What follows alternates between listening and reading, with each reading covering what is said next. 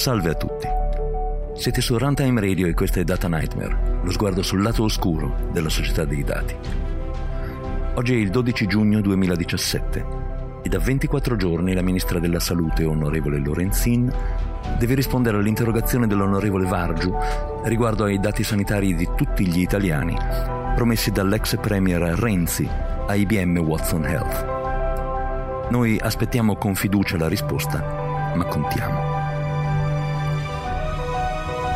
Se come me non vivete in una grotta in cima alla montagna, il vostro comune ha la sua bella pagina Facebook e magari anche il suo bell'account Twitter. Se è un comune davvero figo, ha pure un account Telegram. Naturalmente ha anche l'account Instagram perché non vogliamo farci mancare nulla. Ora, non so voi, ma io regolarmente scopro cose di cui mi sarebbe piaciuto sapere prima, regolarmente dopo. Com'è questa storia? Beh, la questione è semplice. Il business di Facebook e di Twitter non è di fare arrivare le notizie a chi dovrebbe riceverle, ma di farsi pagare per farlo. E i nostri comuni non sono esattamente nelle condizioni di poter devolvere un budget significativo alla propria comunicazione sui social, anche perché di tutto i nostri comuni possono avere bisogno, ma non di un'altra voce di costo.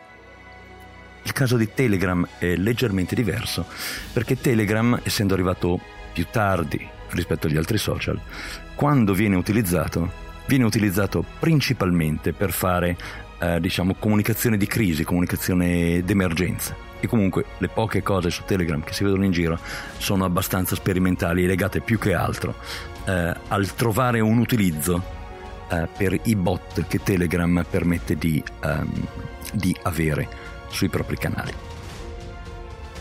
E quindi il problema rimane. Il problema, ripetiamolo, è che Facebook e Twitter non hanno come modello di business quello di fare arrivare le notizie, le informazioni a chi dovrebbe averle, ma esattamente il contrario. Siccome sia Facebook che Twitter fanno soldi facendosi pagare per fare arrivare le informazioni là dove noi vorremmo che arrivassimo, ne discende direttamente che il loro principale interesse è che in assenza di pagamento quelle informazioni non devono arrivare. Questo si chiama mettere un incentivo. Quindi che cosa abbiamo? Abbiamo comuni che devolvono comunque delle risorse, perché comunque qualcuno lavora per mettere sulla pagina Facebook le informazioni, qualcuno lavora per fare i tweet e quel qualcuno viene tipicamente anche pagato. Devolvono quindi delle risorse per fare comunicazione e quella comunicazione non arriva. Questo non è nemmeno il più grave dei problemi perché ad esempio si può anche cominciare a discutere del fatto che tutte quelle informazioni che i nostri comuni veicolano sia su Facebook che su Twitter finiscono nelle mani di corporation che agiscono per finalità di lucro. Questo può magari non essere esattamente il senso inteso di una comunicazione istituzionale. Quello che noi abbiamo in questo momento sono delle corporation che hanno come ostaggio le nostre istituzioni. Le nostre istituzioni cercano di raggiungerci là dove noi ci raccogliamo a parlocchiare del più e del meno e per farlo devono sostenere dei costi ulteriori a quelli che avrebbero rispetto a, che ne so, fare un'inserzione sul giornale. Questo è il modello che è andato avanti finora ma non è nemmeno lontanamente il solo modello disponibile. Allo stesso modo in cui l'idea di socialità da poveri di spirito che passa da Facebook, per dirne una a caso, non è assolutamente il solo modello di socialità che sia possibile online e non è nemmeno lontanamente il, livello, il, il modello di socialità che dovrebbe essere desiderabile online. Facebook non ha fatto nient'altro che istituzionalizzare il, il concetto di popolarità da liceali americani e portarlo a un livello globale. Se noi abbiamo visto almeno un paio di film sui liceali americani e sul loro concetto di popolarità, possiamo, come dire, provare il ragionevole senso di ribrezzo al fatto che questa diventi una misura universale, standard di tutta la comunicazione.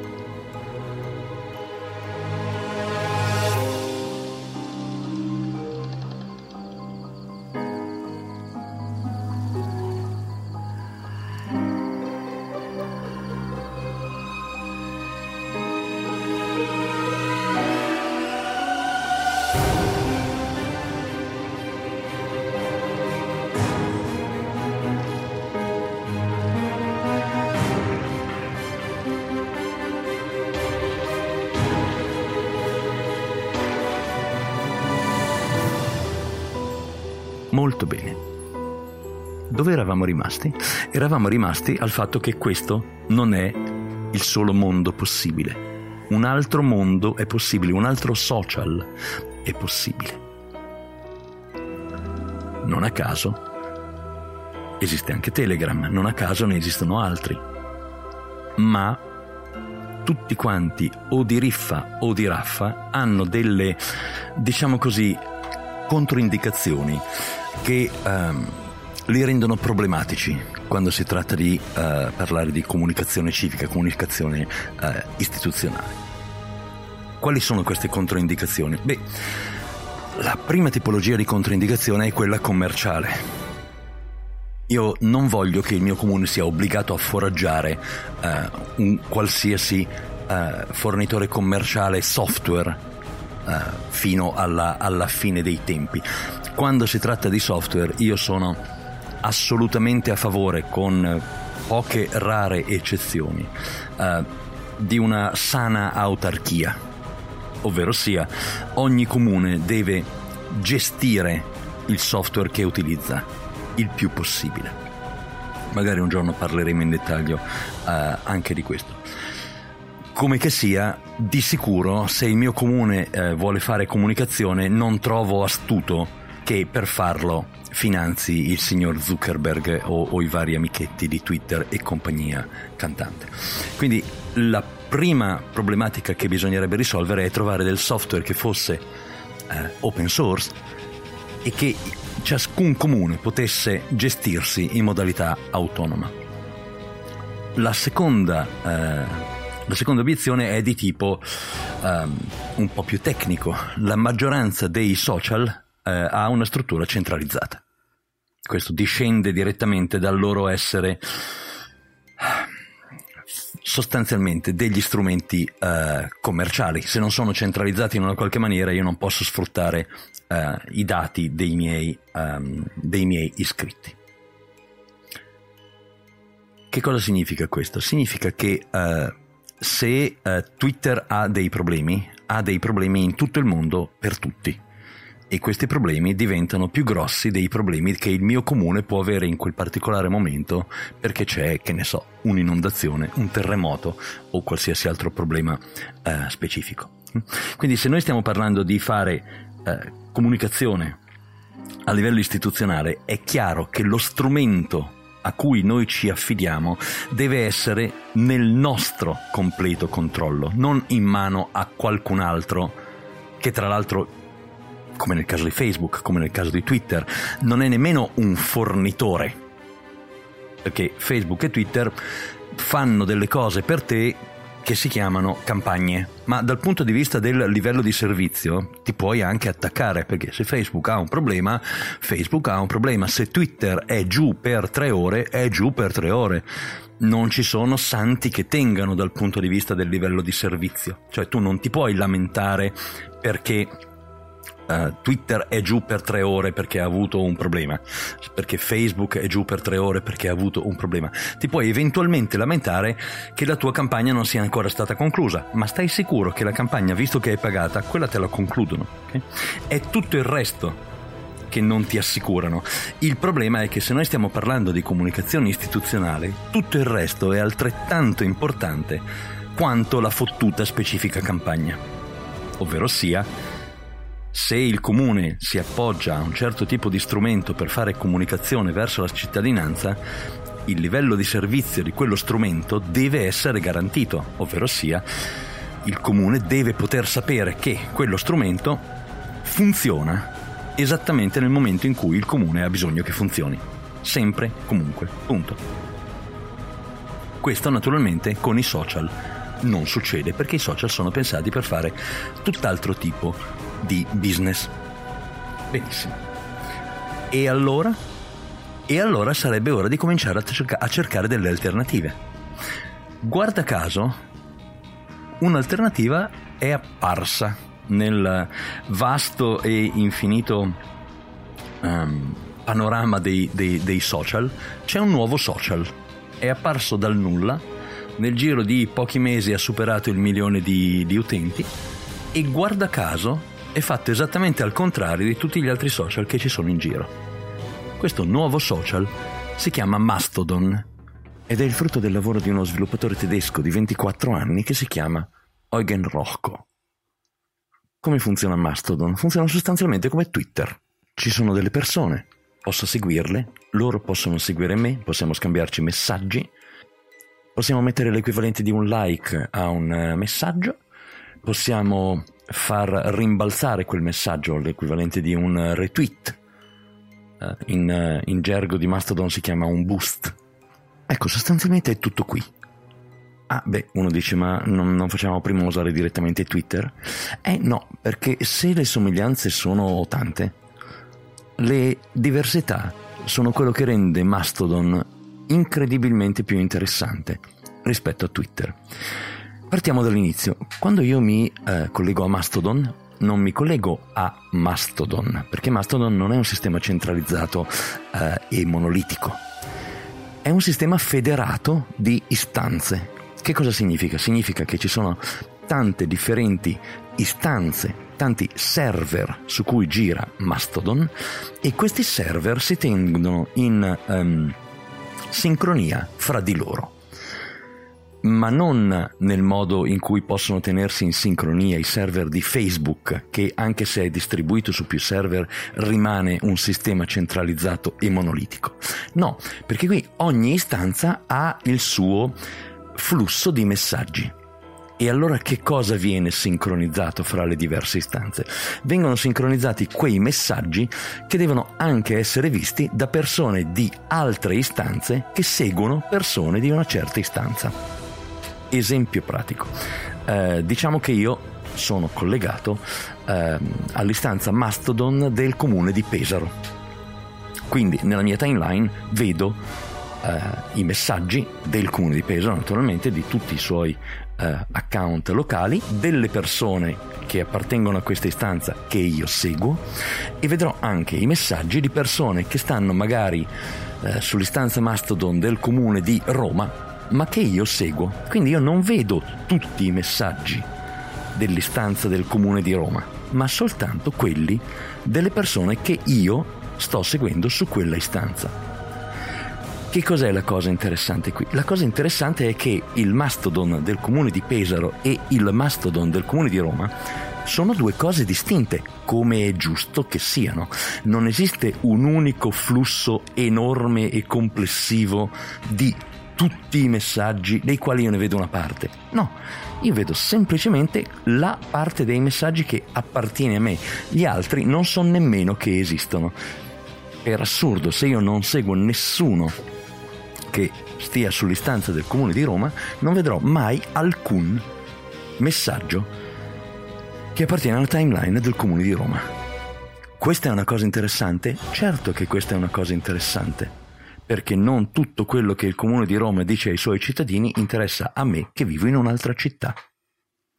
Viceversa, è possibile fra le varie istanze decidere che determinati tipi di messaggi vengano rimbalzati allora i messaggi che devono arrivare a, ad esempio, tutti quanti possono essere diffusi su tutta l'intera rete, ma solo alcuni e solo in seguito a una decisione esplicita che viene presa.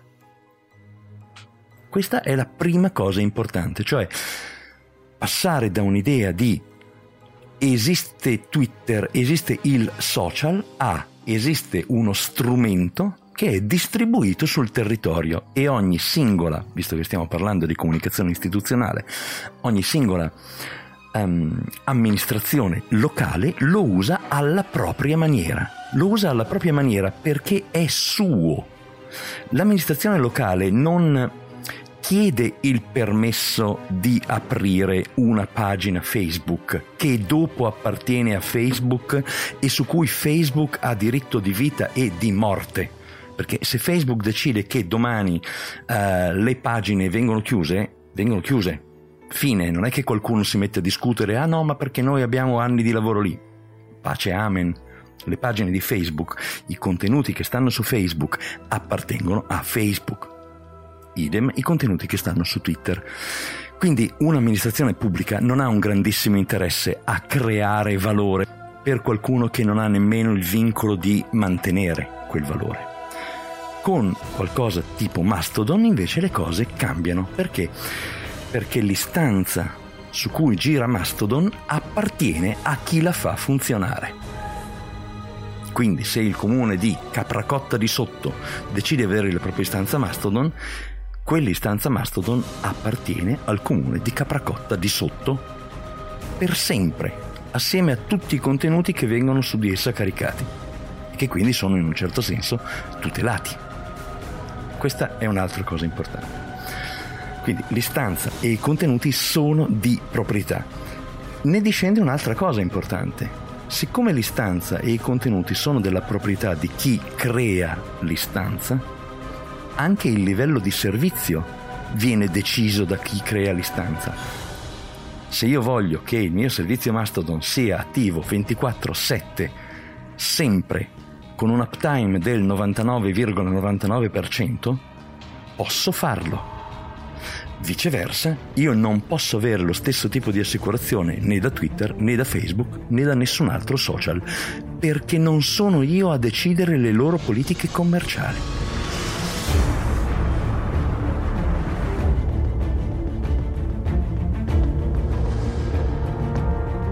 Altra cosa interessante.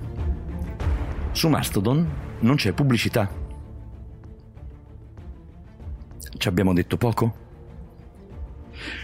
Altra cosa. Su Mastodon non c'è nessuna rivendita di dati personali e su Mastodon non c'è nessun tracker di default, mentre ad esempio Twitter installa di default 39 trackers, cioè cookies, cioè eh, piccoli strumenti che permettono a Twitter di rivendere a, in questo caso, 39 entità differenti le nostre informazioni di navigazione. Facebook ne installa 64. Altra cosa, dicevamo non c'è pubblicità. Perché non c'è pubblicità? Non c'è pubblicità perché di default non è un ambiente che abbia finalità commerciali. Quindi se un comune apre la propria istanza Mastodon, può eventualmente decidere di vendere degli spazi pubblicitari, ma è il comune a decidere come, quando, quanto, a che prezzo.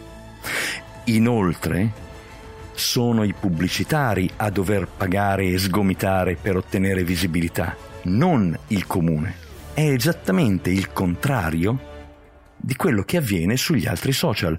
Sugli altri social, se il comune di Capracotta di Sotto ha una pagina Facebook e a questa pagina Facebook sono iscritti tutti gli 860 abitanti di Capracotta di Sotto, il comune per essere sicuro che gli 860 abitanti iscritti alla propria pagina vedano la propria pagina, deve pagare. Perché quello è il modello di business di Facebook. Il modello di business di Facebook, lo ripetiamo perché vale la pena, è assicurarsi che le informazioni non arrivino di default dove devono arrivare, ma che sia necessario pagare per farcele arrivare. Questo è il modello di business di Facebook, ma anche di Twitter. Ok? Benissimo. Andiamo avanti. Su una istanza, le regole di quella istanza sono decise da colui che la possiede. Per cui, di nuovo, se il comune di Capracotta di Sotto ha intenzione di dire determinate cose si fanno così e non cos'ha, può farlo. E in quel caso la rimozione dei contenuti è indolore e automatica perché le regole sono definite una volta per tutte. Non ci sono quelle cose misteriose tipo non si possono postare contenuti pornografici tranne che se beh sì, insomma, dopo vediamo ci mettiamo d'accordo. Per poi accorgerti che se fai se, se, posti un'immagine di, che ne so, la Maya desnuda di Goya, quella viene, viene bloccata da Facebook perché, oddio, si vedono le tette. Perché su Facebook succede questo. Uh, quindi su un'istanza le regole di ciò che possa e non possa venire pubblicato vengono decise. Se è un'istanza del comune, vengono decise dal comune, magari con il contributo dei cittadini, e sono chiare, sono definite, sono lì e sono una volta per tutte. Non bisogna continuare ad appellarsi a oh ma perché queste pagine incitano all'odio allora, alcune pagine che incitano all'odio vengono rimosse, altre pagine che incitano all'odio non vengono rimosse. Su Facebook succede tutti i santi giorni. C'è la gara a rimuovere le pagine che parlano, ad esempio, non so, dell'ISIS, perché giustamente incitano all'odio contro l'Occidente, poi ci sono fior di pagine che incitano al mito del duce e quelle però non le tocca nessuno perché non violano le, della, le nostre regole della comunità. Mm, facciamo anche basta di queste stronzate, per favore, non se ne può, non se ne può più. Andiamo avanti. Su un'istanza Mastodon non c'è un pubblico su cui bisogna avere un impatto. Ci sono delle persone, ci sono dei cittadini con cui io, se voglio, posso parlare. È diverso. Lo scopo dell'essere su un social diverso da quelli che abbiamo conosciuto adesso, fino, fino ad adesso, è esattamente questo, incontrarsi con delle persone e eventualmente parlare non fare a chi ha più follower, a chi ce l'ha più lungo, a chi fa più cacciara.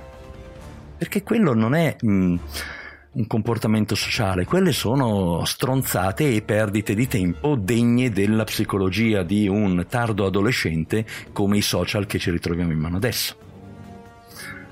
Quindi anche lì, niente gara a chi ha più follower. Mentre invece quello che può succedere che cos'è? È che veramente di nuovo in presenza di un ambiente che permette questo genere di cose, le persone tendono ad associarsi per interessi comuni. Quindi anziché essere tutti su Facebook e poi abbonarsi in 150.000 alla pagina di, che ne so, Star Trek Generations, si fa un'istanza dedicata a parlare di Star Trek Generations. Quando voglio mi collego a quell'istanza, quando non voglio sto su un'altra istanza e magari seguo qualcuno di quell'istanza di Star Trek Generations e finita lì. Non è obbligatorio che la comunicazione sia un secchio in cui si butta di tutto. Questa è un'idiozia che si è inventato Zuckerberg perché vabbè, poreno, più in là di tanto non ci poteva arrivare. Comunicazione significa che io posso parlare di briscola con Giovanni e posso parlare di machine learning con Pier Piero. Ma non è che mentre parlo con Pier Piero Giovanni sta lì e si rompe l'anima e poi viceversa mentre parlo con Giovanni si rompe l'anima Pier Piero. Hm? Io posso avere più cappelli e questa è la libertà di comunicazione. Detto questo, Qualcuno sta veramente eh, interessandosi a Mastodon? Sì. Guarda caso, in Giappone Mastodon sta avendo un seguito fortissimo, per motivi assolutamente inspiegati. E in Francia, per altri motivi assolutamente inspiegati, Mastodon sta riscuotendo un grandissimo interesse, al punto che il laboratorio del Ministero dell'Innovazione francese, l'ETA Lab, eh, ha aperto una propria istanza Mastodon propria istanza Mastodon riservata esclusivamente ai dipendenti statali francesi. Per cui chiunque abbia sostanzialmente una mail che finisce in .gov.fr può aprire un uh, account su quella istanza lì. Chi altro c'è su Mastodon? Beh, ad esempio c'è l'Agenzia Nazionale per la Sicurezza dei Sistemi di Informazioni, sempre francese, l'ANSI Uh, c'è il Dipartimento per la sicurezza delle informazioni digitali, il DINSIC. Ci sono tutti e due su Mastodon, mh, mm, mandano messaggi a, a, a, IOSA, hanno fatto la presentazione di un MOOC sulla sicurezza digitale, si stanno dando un grande affare. L'interesse c'è. Da noi non si sa nemmeno che Mastodon esiste. Vabbè, adesso lo sapete, sappiate che vi è stato detto. Ah, prima che ci dimentichiamo, c'è anche un'altra cosa da dire. Da dire c'è questo, che forse ai nostri comuni Mastodon potrebbe servire anche per un'altra cosa, per incrementare un pochettino il livello di competenza informatica media che c'è nell'amministrazione. Perché è vero che tutti i comuni hanno il loro bravo CED, eccetera, eccetera, eccetera. Però è anche vero che molto spesso questi CED sono o fermi al 1972 o con risorse veramente al lumicino oppure devoti a portare eh, ricchezze e risorse nelle casse dei soliti grandi venditori di software commerciale perché tanto si sa quelli sono lo standard. Ecco, a questi comuni farebbe molto bene trovarsi nelle condizioni di dire, beh, magari prendiamo una persona che abbia delle competenze di software libero, che faccia qualche cosa che non solo serve adesso al comune, ma che poi resta nel comune come know-how, come qualche cosa che viene eh, fatto per crescere nel tempo, non fatto una tantum e poi dimenticato. Io trovo che questa cosa potrebbe, potrebbe fare molto bene perché la conoscenza è tanto più efficace quanto più è diffusa. E a me non me ne importa niente che ci siano dei megatecnici stellari in 20 data center in giro per il mondo, ciascuno dei quali riesce a tenere in piedi 100.000 server da solo. Non me ne frega assolutamente niente perché nel momento in cui si verifica un problema serio, i 20 data center in giro per il mondo sono lontani Mentre il problema serio è qui, nel mio comune, e nel mio comune c'è qualcuno che sa tenere in piedi una macchina, magari? No. Ecco, quindi invece sarebbe interessante cominciare a dire distribuiamo invece di centralizzare, distribuiamo. Sì, lo so che può essere, um, come si dice, meno efficiente, ma l'efficienza non è necessariamente un, una metrica che la pubblica amministrazione si debba dare perché l'efficienza implica fragilità dei servizi. Quindi tanto più un servizio è efficiente, tanto più va a carte e 48 non appena succede qualcosa di fuori dall'ordinario. E in particolare una pubblica amministrazione ha il dovere di pensare, di pianificare non soltanto per l'ordinaria amministrazione, ma anche e soprattutto per gli eventi straordinari, perché è nel caso degli eventi straordinari che c'è bisogno della pubblica amministrazione come infrastruttura. Se salta quella, noi dobbiamo ricordare che siamo a due settimane di distanza dalla barbarie, non di più. Due settimane senza acqua e luce sono quello che ci separa dalla vera barbarie. E ricordiamoci che nei meravigliosi Stati Uniti, quando ci fu Katrina, il FEMA impiegò quattro giorni per portare dell'acqua potabile in bottiglia dentro lo stadio. Quattro giorni.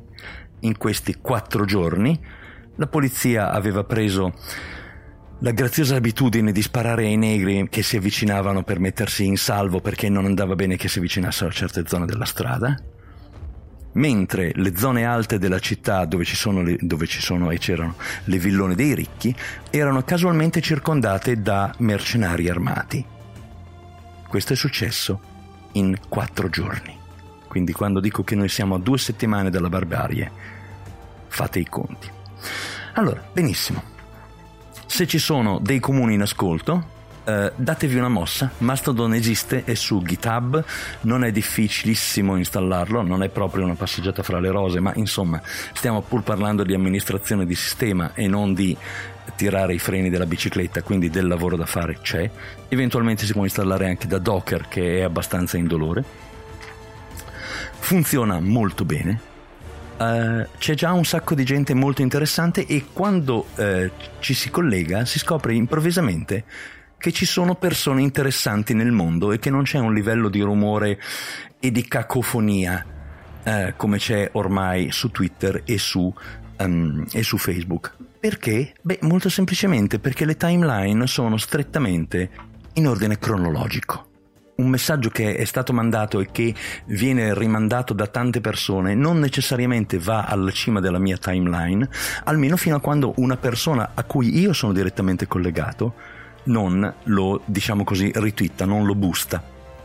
Quindi non c'è la corsa a questa fama del nulla e vi assicuro la, la differenza è assolutamente tangibile. Io sostanzialmente mi connetto con le stesse tipologie di persone sia su Twitter, sia su Facebook che ormai ho lasciato, sia su Mastodon. Su Twitter sostanzialmente si parla quasi sempre in italiano di cazzate e di politica, qualche volta in inglese. Su Mastodon sarà perché eh, c'è meno gente, sarà perché sono su un'istanza francese. Io parlo regolarmente in inglese, in francese, qualche volta in tedesco e si parla di cose incredibilmente più, eh, più, più, interessanti, magari non necessariamente massimi sistemi, ma cose con un senso, eh, non le chiappe di Kim Kardashian per dire. Eh, per quanto ci sono, ad esempio, delle istanze devolute a Uh, divi della pop music. Per cui, se vi interessano le chiappe di Kim Kardashian, sappiate che c'è un'istanza Mastodon che può fare il caso vostro.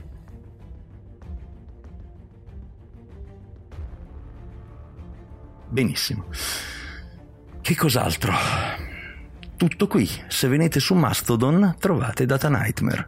Data Nightmare chiocciola octodon.social. È un'istanza francese. Uh, la sysadmin si chiama Alice Voidstar, è abbastanza peperina, per cui vedete di non fare uh, gli imbecilli perché quella blinda le persone con grande agio e questo garantisce il livello di civiltà della, della comunità, quando dicevamo che eh, ogni istanza determina, fissa le proprie regole, intendevamo esattamente questo? Il sysadmin, l'amministratore dell'istanza, c'è e si fa sentire, quindi non partono i flame di ore, di giorni, le puttanate e quant'altro, perché arriva l'amministratore e ti blinda, ti blocca, eccetera. Um, che cos'altro? Data Nightmare è lì, Data Nightmare se volete è anche su Twitter, chiocciola Data Nightmare sono sempre io. Per questa volta ce la siamo detta tutta. La prossima volta, su uh, invito del bravo Enrico, che, che, mi segue fedelmente e che io ringrazio di questo, uh, avremo niente poco di meno che i consigli di lettura per l'estate del Data Nightmare. Per cui ci, sarà, ci sarà da farsi due, due risate, io credo. Molto bene. Questa era Data Nightmare, lo sguardo sul lato oscuro della società dei dati. Io sono Walter Vannini. Se state ascoltando, voi siete la resistenza. Questa è Runtime Radio